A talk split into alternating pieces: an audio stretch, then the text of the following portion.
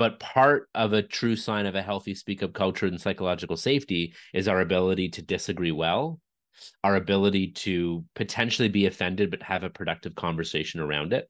You're listening to the wholehearted podcast and i'm your host cohen tan.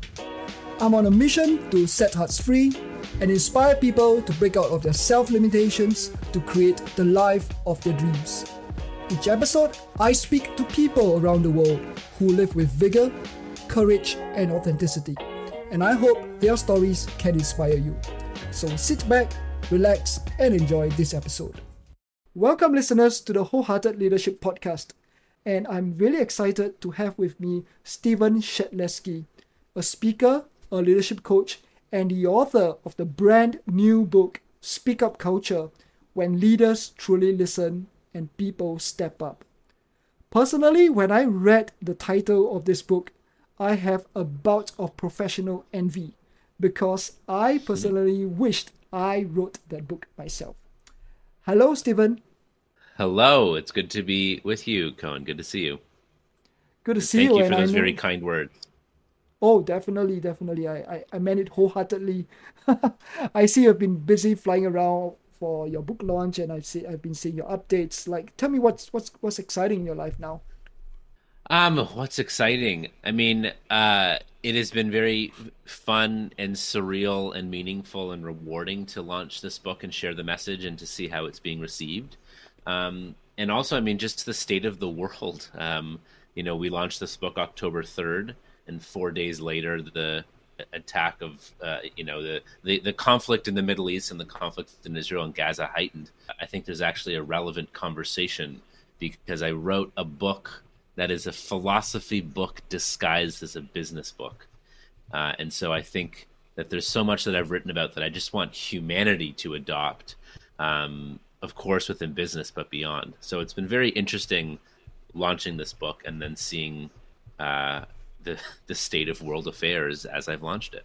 Wow, wow! I really like what you just said. In fact, I believe that um, businesses are one of the biggest forces for good because you know businesses power our economy and uh, people go to work in businesses and they spend a large percentage of their waking hours at work so i think um, when leaders create a speak up culture uh, it it goes to the heart of what it really means for people to come fully alive at work. I think businesses definitely have a big part to play.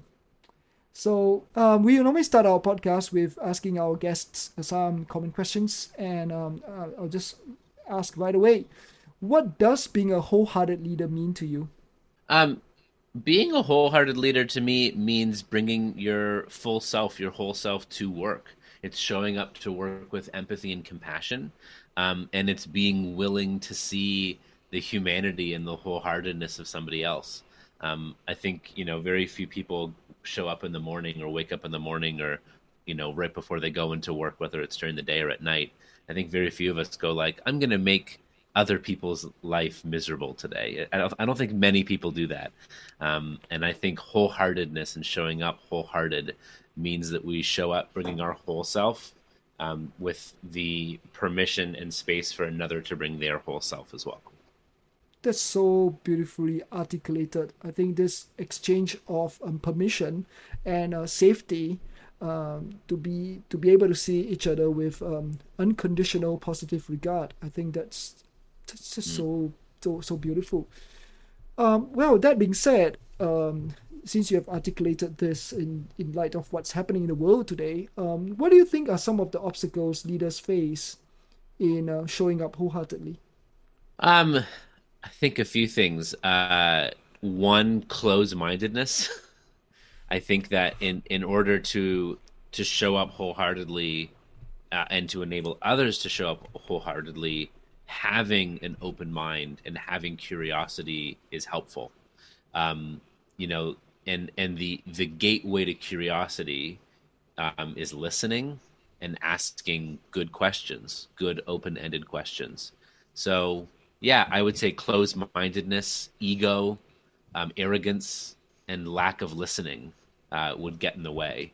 Uh, and then ergo the very opposite of open-mindedness curiosity good listening empathy compassion makes it easier for us to show up wholehearted um, in our communities. Why are leaders having a hard time being open minded and curious and empathetic? It's hard work. It's very hard work. And to have the humility and vulnerability that you may not know everything or that your identity might be challenged, um, you know, it takes a ton of strength to be vulnerable and humble and open minded and curious to you know as you rise up the ranks within society or within an organization you're rewarded on what you know and how you perform and there's a shift that happens that when you become a leader you're no longer responsible for all the results.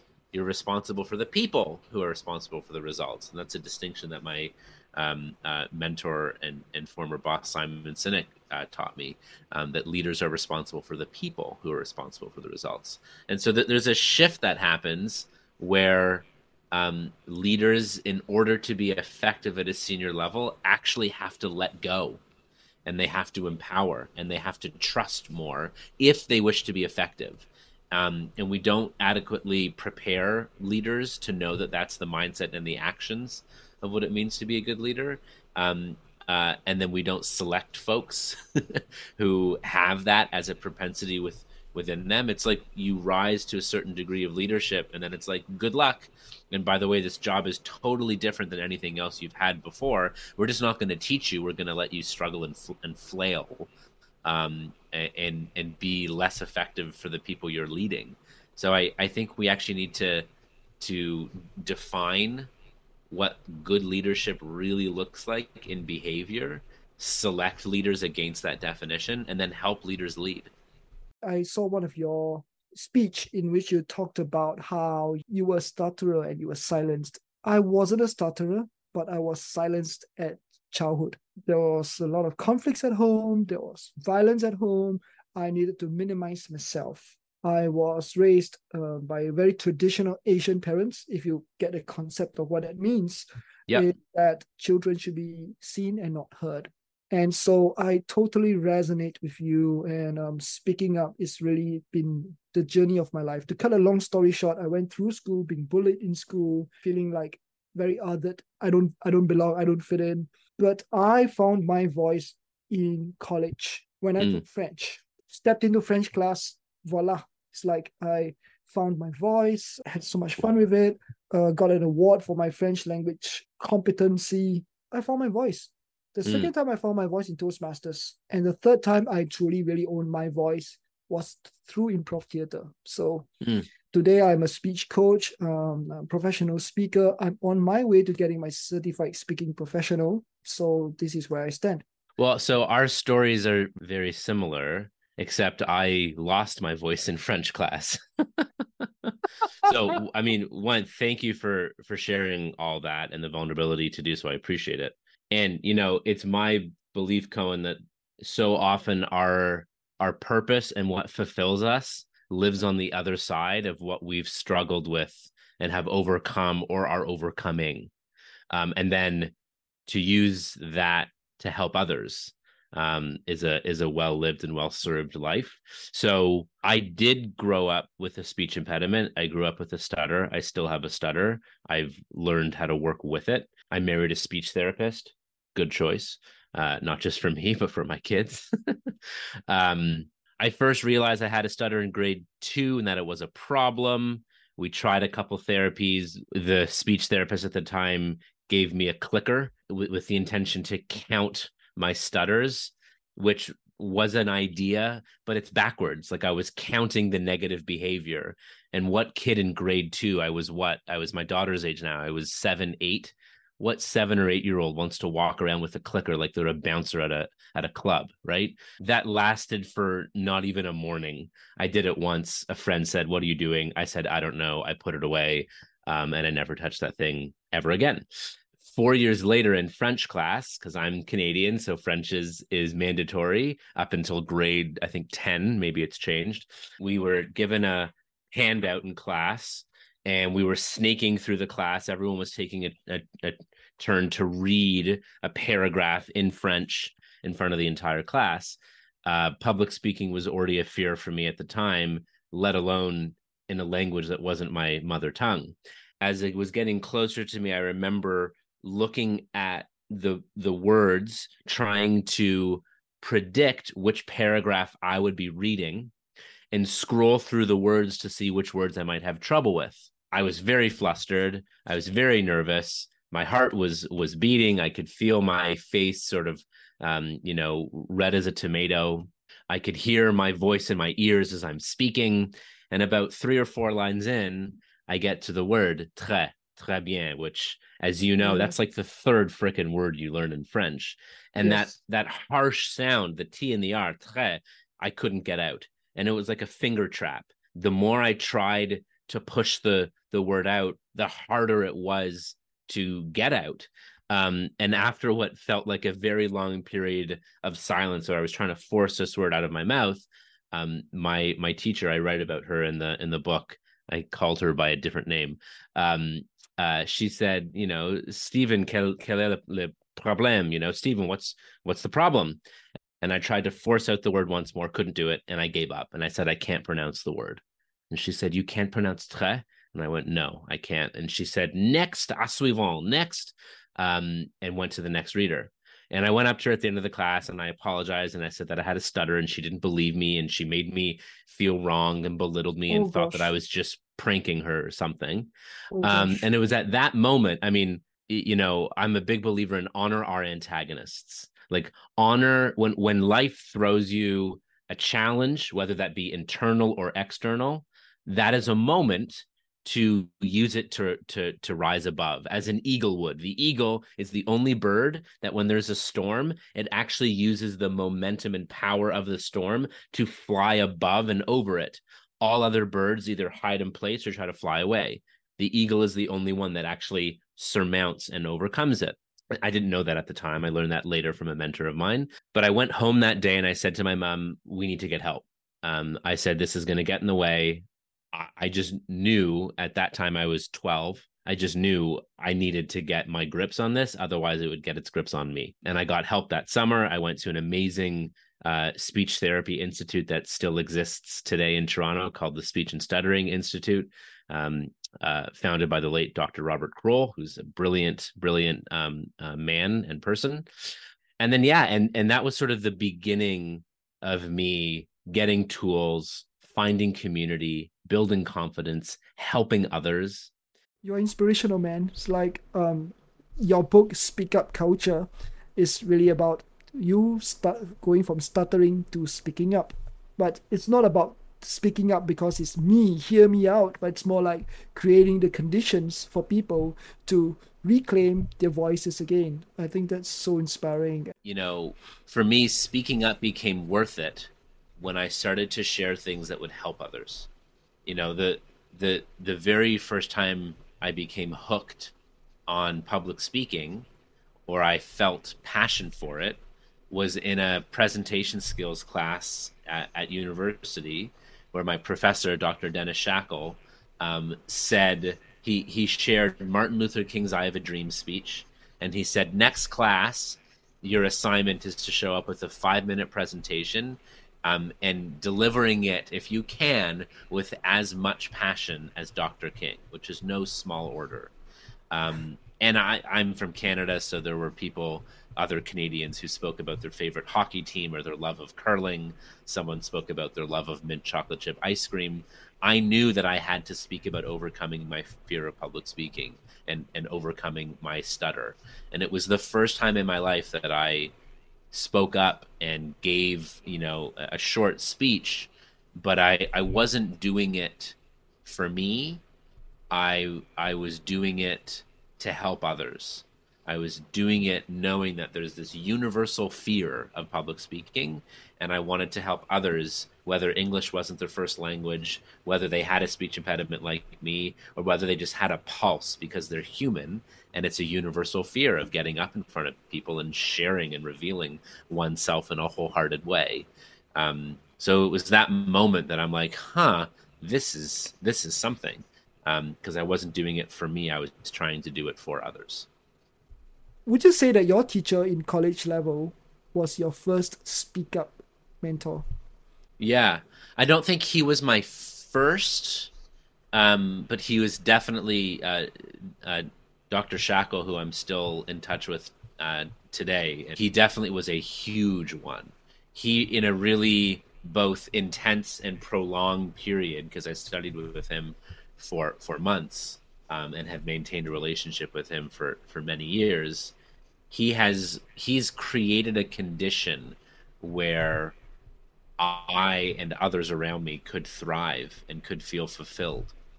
Um, I think the my very first model of of being a speak up leader was my grandfather. Uh, so my grandfather is a Holocaust survivor. Um, he fought in 1939 with the Polish military, with the invading Nazi Germans. Um, spent two years in a prisoner of war camp just outside of Berlin. Escaped, walked home for nearly two months at night only.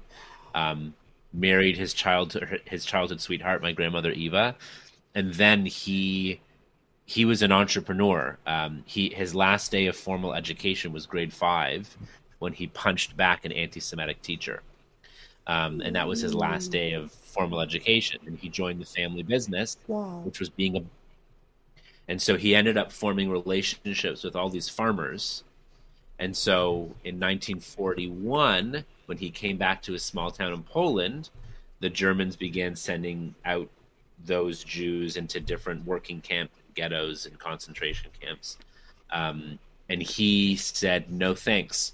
He had he formed an intimate relationship with what it means to be a Nazi SS guard because he saw them when he was a prisoner of war, uh, and he went, "I'm not going there," and so he said goodbye to his parents, his younger sister Kyla, um, his his in laws, and they went into hiding. And he helped a group of seven, which then became a group of five plus him, um, survive over the next four years.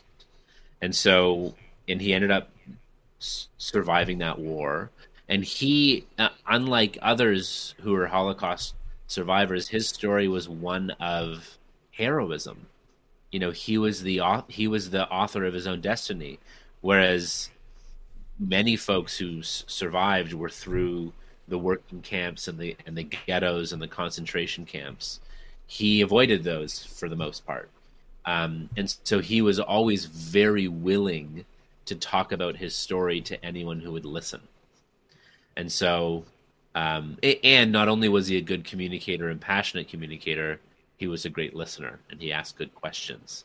So I think he was probably one of the first, and, and growing up with his gregariousness and, and passion, I think showed to me um, not the only version, but a version of what it means to lead, what it means to be a speak up leader this book I've written is is about how, how can leaders create an environment in which they make it more safe and worth it, right? Not create fearlessness that doesn't exist, but create less fear so that people feel that it is worth it to share their ideas, their feedback, their concerns, their disagreement, even admit mistake, all for the benefit of the team and the firm. It takes risk to speak up. And great leaders create the environment where it's encouraged and rewarded. It is not about personal glory. That wouldn't be service orientation. That's self-interested. It's about what's in the best interest of of the team. There have been experiences, Cohen, where I've spoken up on a on a team that it wasn't safe and it wasn't worth it. And I didn't really know until I tried. I spoke up and challenged some of the leaders trying to create a better future from my own perspective but it didn't go well. The leaders of of that team made it an us versus them. It made it a personal attack. And I'm like, that's not my intention. I'm trying to help us live what we preach. Do do we want to do that? If not, or if you want to do it your way and not embrace that I might have something of value or truth to share here, all good. This just isn't the place for me anymore, right? Did you feel that you were being chewed up, or did you feel that uh, you were being, you know, unsafe did it affect you in a very very negative way when you oh, spoke yeah. up you took a personal risk and it was thrown back in your face and oh, how yeah. did you maintain that resilience to speak mm. up the next time uh-huh. that's a great question so the answer is yes i felt unsafe i felt chewed up i felt attacked i felt as if i was an old gazelle that had been pushed out to the outer rim because I was no longer valued or safe and I was easy pickings for a lion. That's how it felt. And I never spoke up again in that culture ever again, not meaningfully, because it wasn't safe and it wasn't worth it to do so. And this is sort of the the thesis of of the book that I've written and the matrix that we created is it safe is it worth it. So in the top right quadrant it's safe, it's worth it. Fantastic. You're likely to have a speak up culture. Now it's perception. You and I could both report into the same leader. I could say they're the best leader I've ever had in my life and you could say do we work for the same person? They're awful. And we're both right. Right? So it is based on perception and not every leader is for every person. We're human we don't want the bottom left quadrant, which is it's not safe, it's not worth it. That's an unhappy marriage of fear and apathy. And I've been there. Um, you can have safety, but feel that it's not worth it, whether due to a change in habit that's too much, bureaucracy, or systemic issues. Like I could say to a friend, you should probably stop having four alcoholic beverages every night. The current research says three drinks a week, no no more, four drinks a night, probably not not great for you, right? Oh, Long term. Okay. Um, and it, I might feel safe to to do so, but if it's not going to change any habit, eh, apathy is going to set in. Why do I keep having this this intervention? Um, but what's really interesting as well is it may not feel safe, but if it feels worth it. You're connected to the stakes, and this could be Ed Pierson at, at Boeing when he spoke up saying the 737 Max is not a safe plane, right? It wasn't safe to to to speak up, but he felt it was worth it because he was connected to the stakes that it was worth it. Now, what's really interesting is uh, you know, I opened the book with the case study of the Boeing 737 Max um, yes. um, and that and that devastation with Lion Air and Ethiopian Air. But the point that I make is that a speak up culture isn't important only for lines of work in which the cost is life and death military law enforcement aerospace building submarines the titan submersible which we saw recently where the yes. director of safety was fired for bringing up issues uh, yes. two years prior to the accident we know from gallup from ukg and the national institute of health in the us that our relationship with our boss has more of an impact on our health and well-being than that of our relationship with our family doctor or our therapist if we have one. And it, and the impact of the relationship with our boss on our health and well-being is at par with the relationship of our life partner if we have one as well. If you are in a role of leadership or if you have a leader the stakes of that relationship are extremely high. And the role of leadership, whether you're in a life and death industry or not, the role of leadership has a life feeding or a life depleting impact on on people. And so if you have toxic cultures and unhealthy leaders it is life and death because you will have increased uh, incidence of cancer of heart disease of long-term health impacts stress leave all the things. So yes i felt attacked. Yes i felt unsafe. Yes i felt chewed up. It did not feel safe and worth it to speak up. And so i stopped doing it and I found and nurtured the relationships around me where it was safe and worth it to speak up. And I got out of that that team and that organization as quickly as I could. I'll, I'll just say I, I'm never in a position to ever tell anyone out there you should leave your your your job. That's not a good piece of advice to give because you don't know what someone's situation is, right? Yes. Um, but I but I I think we can say in having conversations with friends or clients or wh- whoever it might be and if it's a coaching conversation if it becomes clear that someone is unhealthy or is suffering because of a culture that they're in we're allowed to, to to support them to find a better place to work and live whether that's in the same organization and community or somewhere else.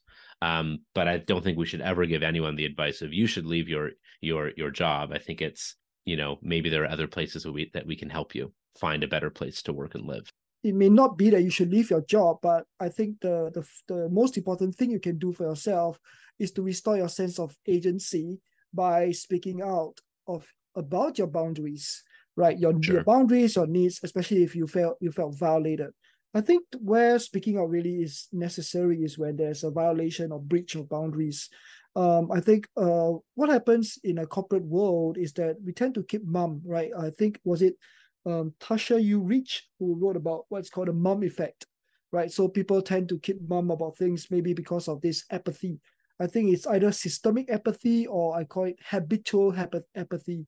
I personally have seen many people in Asia who um, they, they are in jobs where they felt um, unsafe to speak up. But I think what is even more poignant for me is the sense of apathy. Is that what is does it even matter? It's not mm. worth it anyway. It's not gonna. It's not gonna, gonna shift the needle. It's not gonna to, to change a thing. So what happens is that this collective, systemic and habitual apathy, uh, actually can become very contagious. Right? It's almost like you you you have a certain apathy about certain things that you you you just switch off. You know, even if you move to a new job or a new function or new role, but I mean, you're you are not you know wired to speak out because it, it just became habitual right? It's like you're yeah. in this like safe little cocoon of not speaking up and uh, then we, we we tend to take less personal risks in speaking yeah. up it's like a muscle right that you don't fire. If you go to if you don't go to the gym you don't work out that muscle uh, you're not going to get good at it. And even if you decide one day and here's the where things get really insidious and dangerous is that mm. we sweep a lot of things under the carpet, we suppress and suppress and suppress them until one day we eventually speak up, but we erupt, yeah. we yeah. we flood, we we we leak out, and mm-hmm. and usually it's very inelegant because, like I said, you have never been practicing those muscles, you haven't been firing those muscles, you haven't been working on your golf swing, you haven't been working on your tennis serve, and all of a sudden you're just so rusty and you're just in a very very inelegant manner and then it just serves nobody at all. And now you you suddenly become cast as that troublemaker. Mm. and that that and that, that, that a vicious cycle just propagates itself. I think this is a very very um, important and on point thing that we need to talk about. Yeah i think it's both it's either or or both apathy as well as fear. So i think at apathy when you have a misogynist boss, you go, ah, oh, that's just the way they are, which is passive and complicit. And there also could be fear. I don't want to speak up or speak out because I I might or I believe I will get get in trouble. And this is why it's important to have uh, hotlines and whistleblower avenues that absent of an organizational culture and its leaders keeping itself honest to have some sort of objective third party to help can help us avoid catastrophes and disasters and scandals. Um, I mean, we just saw one coming out of the U.S. Coast Guard, uh, and I have a friend, Dr. Kimberly Young McLear, who was a openly gay, uh, married uh, black woman with a PhD inside of the U.S. Coast Guard, and she was subject of a ton of physical and sexual harassment over the years, and finally um, spoke out, which meant so many other people who were also subject to the same behavior flooded toward her because she was a safe person, which which made her more of a target. So um, it could be apathy or it could be fear, and it takes courage to speak up and to even whistleblow as well. Wow, wow. And what I really like about your book is that it's actually a leadership book, right? It's uh, what you're saying is that leaders, um, the whispers can be actually very loud. Uh, yeah. And I really like that. I really like that quote. I think there's something. I, I think I butchered that particular quote. I, yeah, uh, the the the quote is, uh, "As a leader, a whisper is a shout, and your tiptoes are stomps." Yes, that's right. That's right. There, there you go. There you go. So that that that particular quote, uh, that really, really um uh, landed very well on me the comment I'll make there because it, it is a leadership book that I that I've written yes. and it's it's it's both capital L and lowercase L leader. What I mean by that is there are leaders who are capital L leaders. They have the title and the authority and they're expected to behave as a leader. Just because you have the title doesn't mean you're a leader because being a leader means you lead. There are a certain set of behaviors around being authentic, being service oriented, having empathy and compassion, being decisive and yet accountable owning. When things go go well you give credit to others. When things don't go well you take responsibility. That's what it means to behave as a leader. Um, my my friend rich Diviney, who's a retired us seal and wrote the book the attributes brilliant book. Um, he has probably the best quote i've ever heard on leadership which is leaders aren't born leaders aren't even made. Leaders are chosen based upon the way that they behave there are some of us who are born with some of the innate abilities and and human characteristics that are more likely to make us a better leader. But just because we're born with it doesn't mean that we're automatically a leader. We have to work at it and and and and, and develop it. Just because we develop our skills as a leader doesn't mean we're off the hook. You need to behave into it every single day. And as a leader no one arrives. You are always arriving. And so with liz liz's work with with multipliers versus being a minimizer or a diminisher you know there's no mistake that in every single leadership development program cohen that i have been a part of facilitated in or been a participant in, every single one starts with a module on self, leading self, building self awareness of what your own tool or instruments are, your own strengths, your weaknesses or, or or or, limitations, knowing what what to amplify, where to delegate or or team, right? And we all have that as as as individuals. We're okay as as a team, as a collective. We're remarkable, right? Strengths in our diversity, and so the insecure leader is a very dangerous leader. An insecure leader is more likely to micromanage and diminish and minimize. A secure leader who knows their strengths, knows their limitations and weaknesses, can learn how to play their instrument well, can learn how to harmonize with with others and can help others find their own instrument and play it well in harmony as well. Um, I, I personally also have this idea that I think a lot of us learn leadership from our our childhood. Our first leaders are our parents. I'm not going to go into this whole, you know, um, childhood therapy and all that stuff, but I just really happen to think that we learn leadership from our parents. Things like boundary setting, things like what's right to do, what's not right to do, um, things like um, how to how to build relationships with people, um, power dynamics, um, negotiation skills, right? Children would negotiate with their parents for an additional hour before they go to bed, for example, right? So we learn a lot of these leadership skills in our childhood.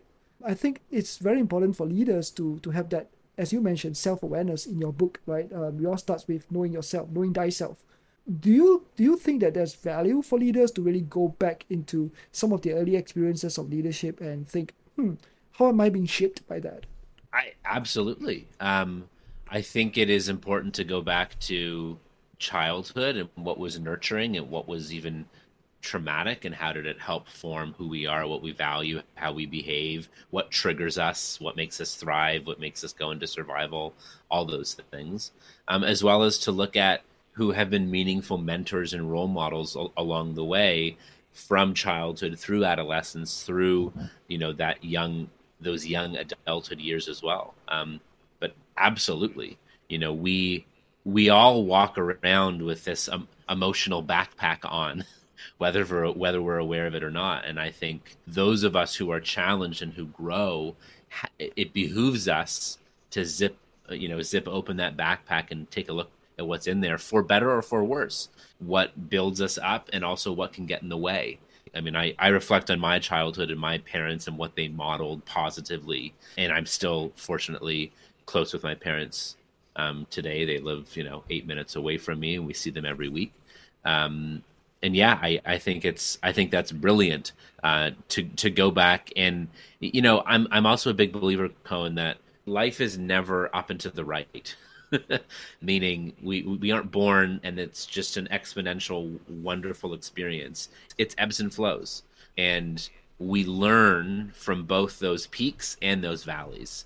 And if anything, we probably learn more and are defined more by those valleys, those experiences in life that weren't necessarily pleasant. We wouldn't want to revisit it. But if we're honest, we are who we are because of them. I know we've previously discussed around my, my stutter and my speech impediment. Um, you know, and that's gotten in the way in the past, but it's also created great opportunity and avenue for me to become resilient and to grow. Um, and so I'm a big believer that our oftentimes our passions and our strengths are born from what have we overcome in our past, and then how can we help others overcome it as well.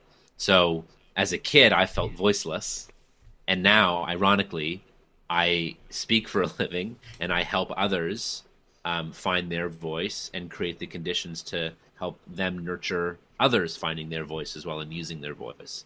Yeah, I'm a I'm a big believer that our past shapes us um, and it can be for better or for worse. But I, but hopefully for most of us, it's for for better. As you face the challenges of living up to your own and others' expectations, you may sometimes feel lost and lonely. However, know that you're not alone. We are here to support you in leaning courageously into your heart's promptings. If you'd like more tips, resources, and to learn more about how you can live more wholeheartedly, or to book me as a speaker, trainer, or coach, please go to coentan.com. That's C O E N T A N dot com. So, Stephen, as speakers, we are often at the front end of things. And I'm sure you can relate to this challenge that I'm about to share with you. There's just so much uncertainty and tension around what is it that we can say and cannot say, especially in today's world of the work culture and diversity, equity, and inclusion. Have there been times when what you say has been taken out of context and may have offended someone else? And how do you deal with this? Sure. Are there some folks out there who are off the rails, narcissistic, you know, personality disordered, dangerous, toxic, harmful? Yes. Are they few and far far far between? I think so as well. Um, you know, that's not the majority of the of the of the population.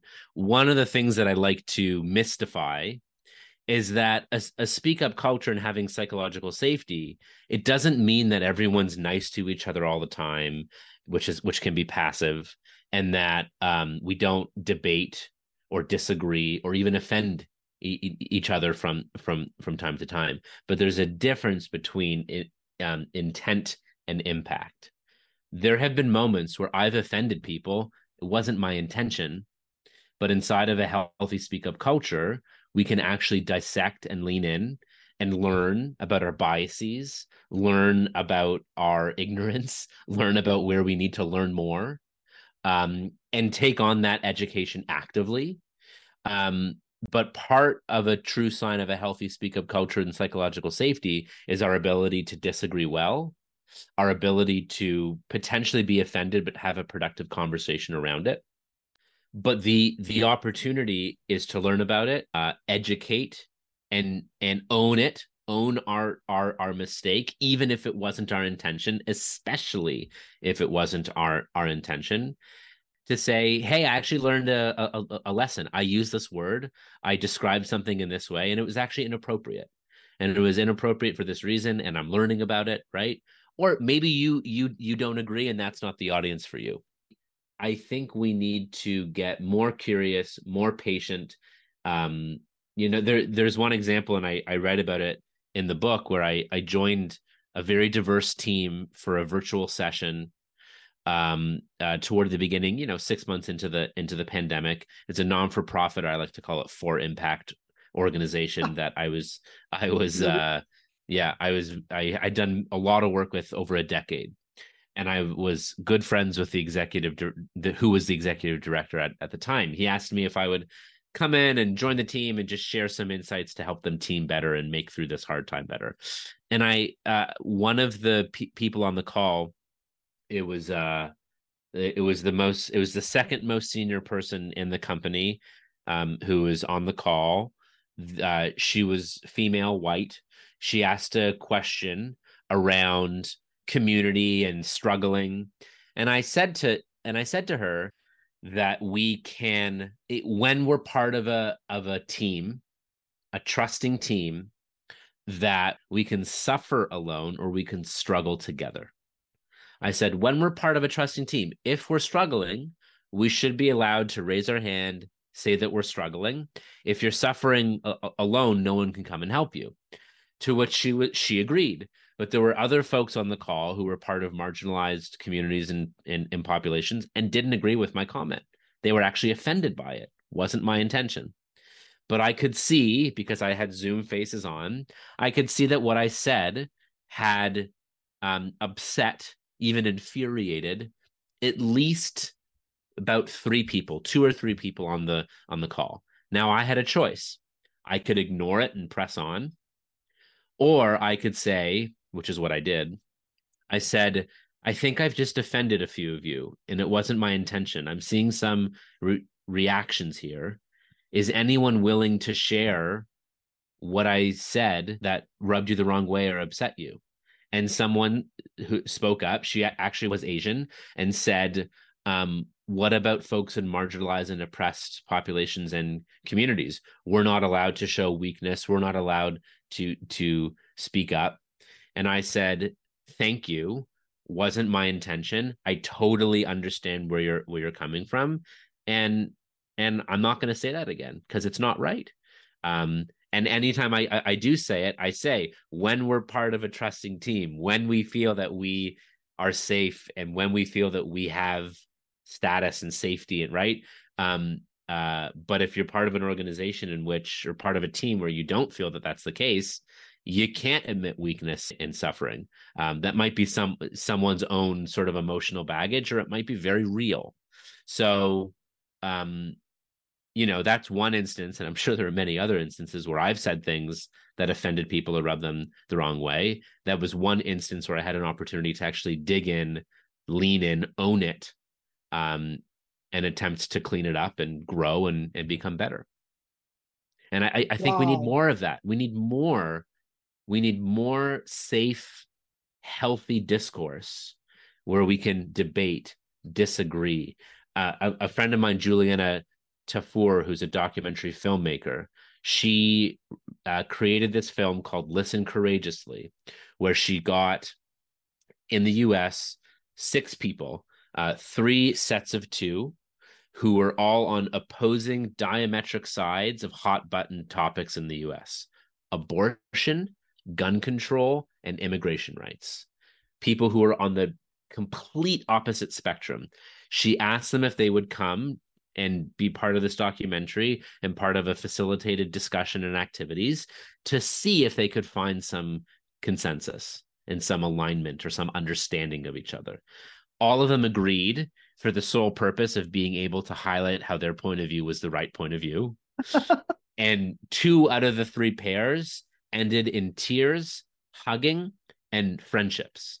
Oh. The pair the oh. pair on gun control and the pair on abortion rights in the end and they used art to express their points of views and it was really beautiful. And um at the end the the the the two sets in gun control and abortion rights ended in tears and hugs saying i'm not changing my opinions or point of views but i understand why they made the decisions that they made and i leave here with a friend Wow. Like that's what oh. we need. You know, wow. any any time there's any hate, anti-Semitism, anti-Asian, um, uh, racism, uh, gender inequality, anytime there's hate of other, I would say nearly 100% of the time, there's no meaningful relationship with other.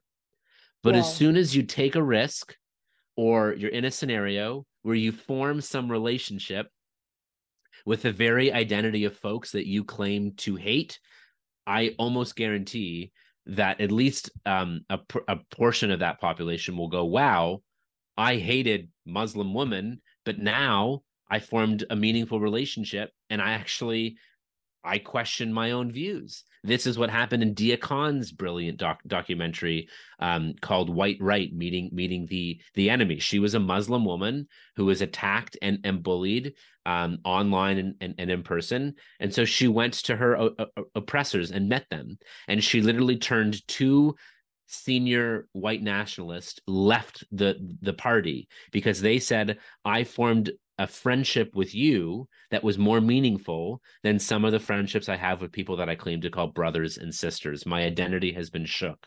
I have to leave.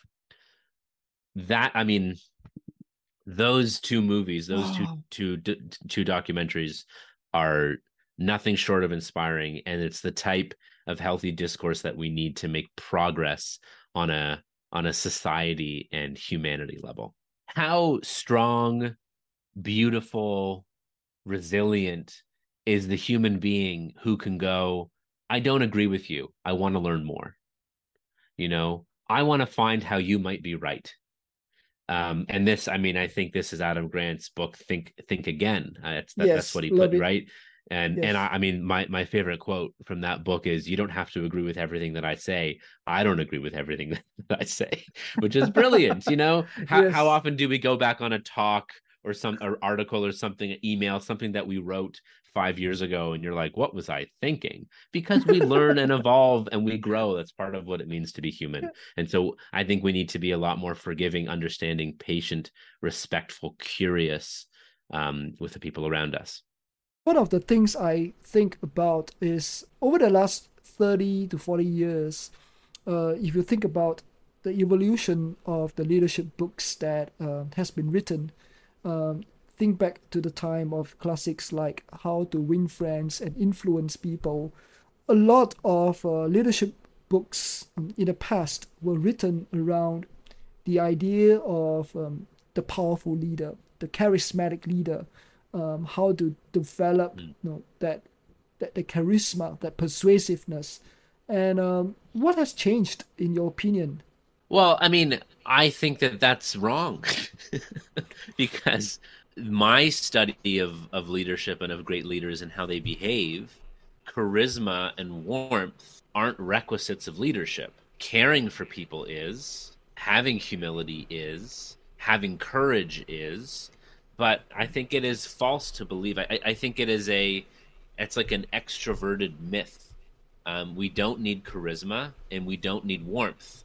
Um, some of the best leaders I've had have been consistently cold and grumpy, but I never doubted for a moment that they had my back and they cared for me. I, I lean into my dear friend Rich Diviney, who wrote the book The Attributes, um, and it's a brilliant book on how do high performing and high trusting teams sustainably perform.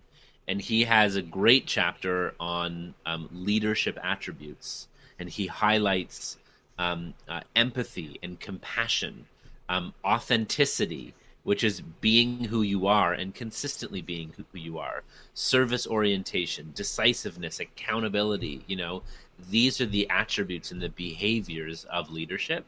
Warmth and charisma. If you happen to be naturally warm and charismatic, great.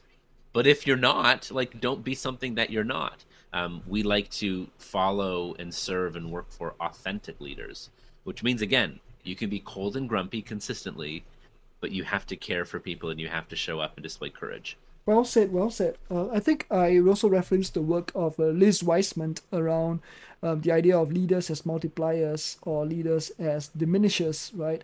And uh, some of these um, attributes of leaders, whether it is the always on, the, the, the all encompassing, all conquering leader, or the all charismatic, charming leader, actually referenced in her book as diminishes because if the leader shows up as being so charismatic and so strong then people just shut down around them yeah it's all ego Yeah. driven right it's like yeah, i see you pointing at your own chest right so it's like kind of ego driven and uh, people just shut down and them. follow I mean, it's it's. I I think Coen that you know if you are naturally charismatic or, or or warm, I think there's a distinction. Warmth isn't always loud. Charisma is typically pretty loud. I don't think there's anything wrong about being charismatic, so long as you know the true test of one's leadership is how many more leaders you can help develop and grow in their own right, and not to multiply. It's not. It's not mitosis. Oh. It is it is helping people figure out who are they and how can they become the best themselves. I think that's what Liz is pointing to. I think I call it being a being a leader breeder. Hmm, I like it. I like it. A leader breeder. I like the sounds of that. Right, so we're coming to the end of the podcast. We typically end every episode with a series of quick fire questions. So, are you ready, Stephen? I'm as ready as I'll ever be. Alright, so let's go. Question number one What's the most powerful question you've ever been asked before? Um, I don't know if this is the most, but this is the first one that comes to mind. How are you really doing? Love it, love it, love it. Second question Who is a mentor or supporter of yours who has made the biggest difference in your life? I have a few. Um, my grandfather, who we discussed, um, my uh, professor Dennis Shackle, Um, and as well, Simon Sinek has made a really huge impact as I worked with, with him for, for many years. Wow, what a privilege! What a privilege. The third and final question What is one of the most courageous things you have done in your life that has made all the difference? Uh, being bold enough to figure out my dreams and vision and then pursue it. When was that?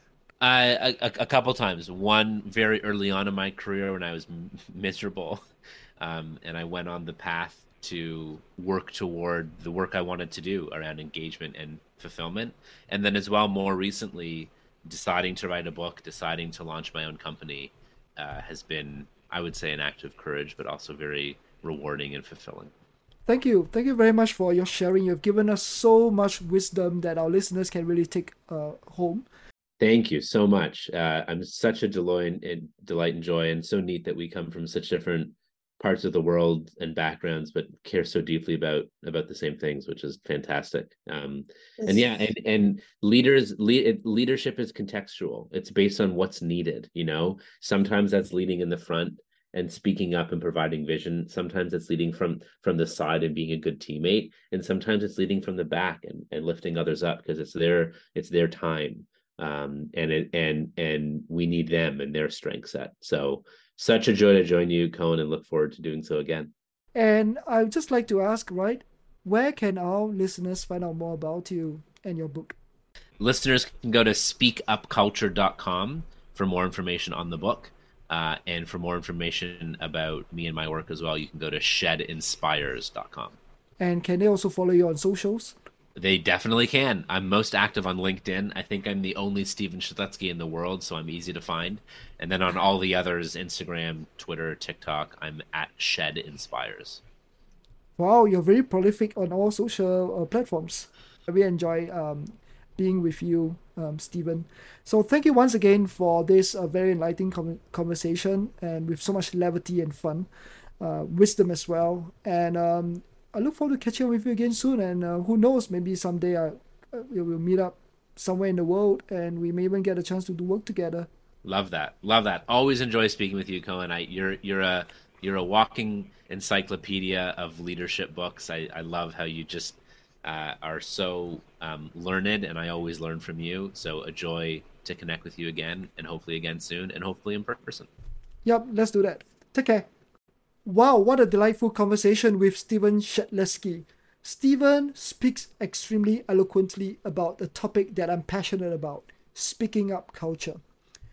Also, I really like that Stephen has a level of lightheartedness, levity in the way he shares his ideas and his stories. I almost don't detect much of an ego about him, and that's why I really enjoy hanging out with Stephen. It's just like hanging out in our living rooms, having a conversation over a glass of wine. I hope you've enjoyed listening to the wisdom that Stephen has shared and that you have some ideas about how you can work on your own leadership so that you can show up and bring the best out of the people that you lead. Once again, this is Coen Tan from the Wholehearted Leadership Podcast. Till we see each other again, stay wholehearted. Thanks for being part of this heartwarming conversation today. If you have enjoyed the show as much as I have creating it for you, I really appreciate it if you can leave a review wherever you're listening to this podcast. And while you're there, why not subscribe to the channel so you won't miss a future episode? To the next episode, stay wholehearted.